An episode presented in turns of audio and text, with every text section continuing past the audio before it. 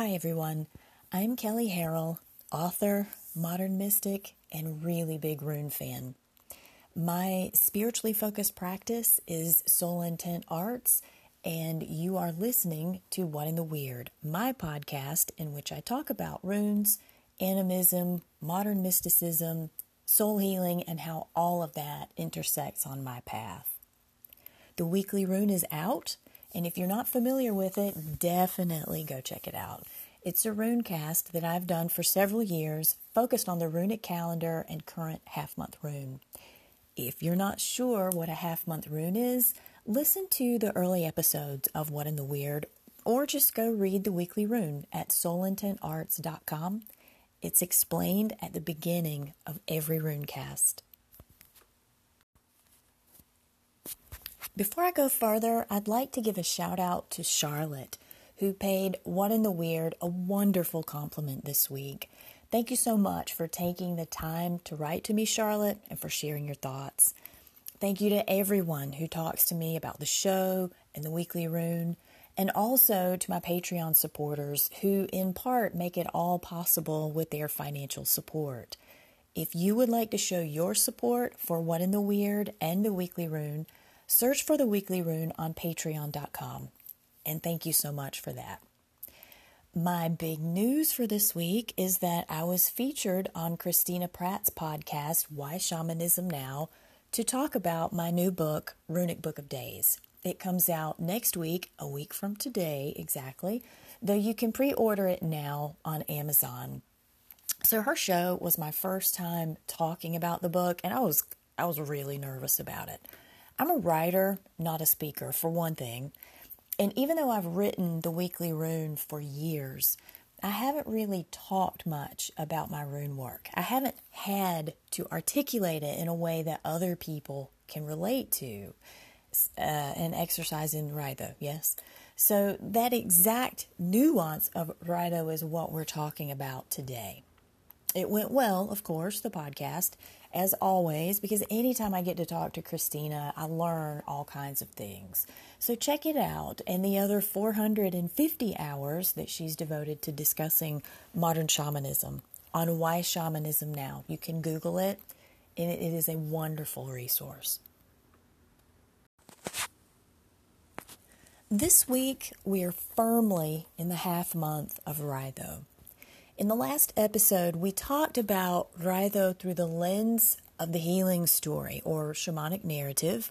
This very intense journey from realizing when you've changed, you can't go back to the same life, and you need new skills to be able to be what life and circumstance are demanding that you be now. It was a great episode. Go listen to it. But I hinted in that episode that this week we would take that discourse a bit further. And by that, I mean that once we know what to share, like once we've lived that experience of this deeply personally life altering arc, once we know what we want to share, when we've come through that whole initiation, once we begin doing so, certain demands are applied to that soul sourced narrative everything changes when people start listening or when you realize they're listening. When you realize you aren't just telling your story, this is your life on, on display. My first book was my autobiography, which to this day I have deep gratitude to Lorna Tedder and Spilled Candy Enterprises for publishing it. And total side note, that was the only nonfiction book I ever intended to write. So I, I've written seven since then. And I knew that I would write that book from the age of seven when I first started writing it. No joke. I started writing it when I was about seven years old. But I know that other writers will know what I'm talking about. Stories burn to be told, and you lie in absolute insanity until they are. So Gift of the Dreamtime Awakening to the Divinity of Trauma was my first book. It was very much my first healing story, and since its publication, my life has changed. It changed with the publication of that book, it changes with the publication of every book, but your first one, and one that's your personal healing story, it's a huge leap to take. Did I know what I was doing? Part of me did, and it's that part that I've constantly deferred to with all of the insane soul leaps that I've taken since. But most of me was not prepared for what putting that story out to the world would bring. Does that mean that everybody has to publish their healing story? No.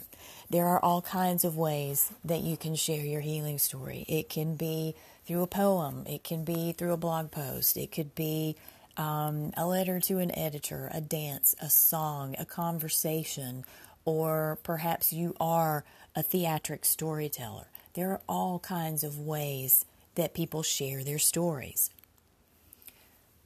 Publishing Gift of the Dreamtime was the most horrifying and liberating thing I've ever done. And I know now that's how every healing story goes, whether you wanted to or you're caught completely unaware. Spoiler alert, you heard it here first.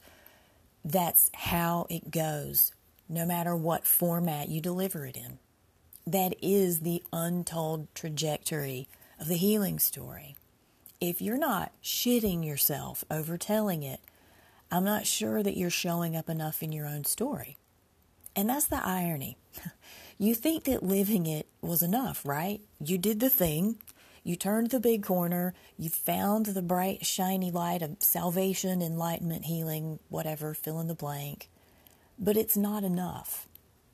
And that's what becomes evident as you come through the trajectory of your own healing story. Human consciousness always says go. Foremost, that's the number one thing. It never says, hang on a second, or let me get ready. Human consciousness is always looking for the next level up. And second, and this was the hardest one, because the story, once you live it, once you finish that initiation, the story has become its own life force and it starts making demands upon you. Once lived, it is no longer yours. I'm going to say that one more time.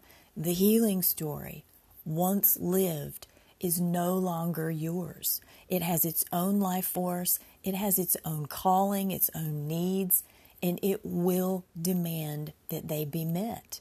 That sounds like all other crises, right? I mean, for that reason, when you reach the point that the healing story must be told, you will be newly liberated and terrified because no matter how firm you are in the new you, how healed you've become, how confident, that story now has plans of its own. And those plans become part of your calling, always. When it comes to sharing the healing story, we're all introverts. I don't care how well spoken you are, how comfortable you are in telling stories or, or dancing or painting or whatever your medium of expression is. When the story is yours, not just one you made up and wrote, not some fiction you pulled out of thin air as a metaphor, but the actual story of your survival, your triumph, your life change. That shit is sobering and frightening. Gift of the Dreamtime put me in a place to witness the healing stories of others. I began receiving letters from all over the world about how my story inspired others to share theirs. And it was the most rewarding response I could have hoped for. It, it was also still really scary. Well, what if somebody didn't like it? Or they thought that it was bullshit? Or worse yet, that they had their own hero's journey but they couldn't get across the arc. They couldn't get the info they needed to complete the initiation, and then they wanted me to tell them how to do that. Sharing your healing story puts you in a place of leadership by the simple virtue of telling it. We talked last week about how storytelling was part of our brain development and biological function. It's a key factor in how our social growth as humans, but as individuals right here, right now, all of us, it's a key factor in our social growth. However, there's also a spiritual function to realizing our healing story and sharing it, and that function is personal calling. Our calling is our healing story. So, what is calling? Well, the word calling has been handed down through the New Age filter, uh, often something along the lines of, I'm here to gain compassion, or I'm here to bring the world love and light. Well, who isn't, at least on paper, who isn't here in some way to propel things forward in the best manner that we can? And that manner is in the eye of the beholder, right? Nobody gets to say who's doing a good job, who's doing a bad job. That's just the way it is. Everybody has some shred of those things in why we're on this planet. But everybody also has a unique calling, and that's what I'm talking about today. Some people might call that life purpose, soul contract, fill in the blank with whatever works. But understand, I am not talking about some shared base do gooder motivation. I'm talking about the reason that you get up in the morning and the reason that sometimes you can't sleep at night and the reason that gives you a passion that sustains you across all the crazy to keep doing what you do. This is the reason that you're on the planet that nobody else has. Only you, now, in this life, not some other iteration of yourself. And the place to know what that calling is, the place to identify it, is your healing story. No one else has it. No one else can tell it. And therein lies the rub. It has to be you. It has to come from your mouth. It has to come from your brain chemistry out into the world. Nobody's calling is self contained. Nobody's calling is I'm here to bring compassion there is a demand, even in that, that you get off your butt and do the thing that demonstrates compassion, right? So even if we're talking about the collective, smarmy, blah, blah, blah life contract, it demands that you do something. So when we're talking about this granular healing story, only you have it, calling, it cannot be self contained. It's not just your wake up call or your personal bookmark to remember to do better. It's your responsibility to bear to the world as medicine for others to listen and learn, to become inspired by their own stories and begin their own walk to finish that initiation. Because chances are if they don't hear you, if they don't catch that moment, that one intersection with you and your story, they may never become inspired, or they may have to endure a ton more before they come inspired because only your story can find them where they are in this moment. And to make that more complicated, most of us don't just show up with the skills to express or even carry out our calling. We have to learn how to speak well or write well or become a better artist or performer. And when you have a problem that needs to be solved, but you don't know how to get the skills just yet, what do you do? You go get them. And how are you going to go get them? By putting yourself in new situations, new places, among new people. That process sounds familiar, doesn't it? Because you've done this before. This formula of Ansuz plus Raidho equals Kenaz or Kauna, depending on how you pronounce it. That's the next half month rune and the final rune in this equation. This formula is our opportunity to find a groove with our healing story. It's the chance to learn what to call it all, to go on that journey and learn to do better, then wrap it all up by actually doing better, by showing up. And the fact that even within the realization of your healing story and how it informs your soul calling, that you be demanded to do it all over again and again, that you remain teachable regardless of what you learn, that you remain tender to your own story yet without attachment to how it goes out into the world, that's the formula that these runes are teaching us. And that is what the half month of Raidho is here to give us this week. That's it for this episode. If you have questions or insights about Raidho or calling or my class on the healing story that's coming up soon, feel free to email me at kelly at soulintentarts.com or call in through the Anchor app, which you can download for Android or iPhone. Also, check out earlier episodes by downloading them from Google Play or iTunes and lots of other platforms and if you get a chance, check out Everyday Animism, which I co host on Anchor with a couple of other lovely ladies.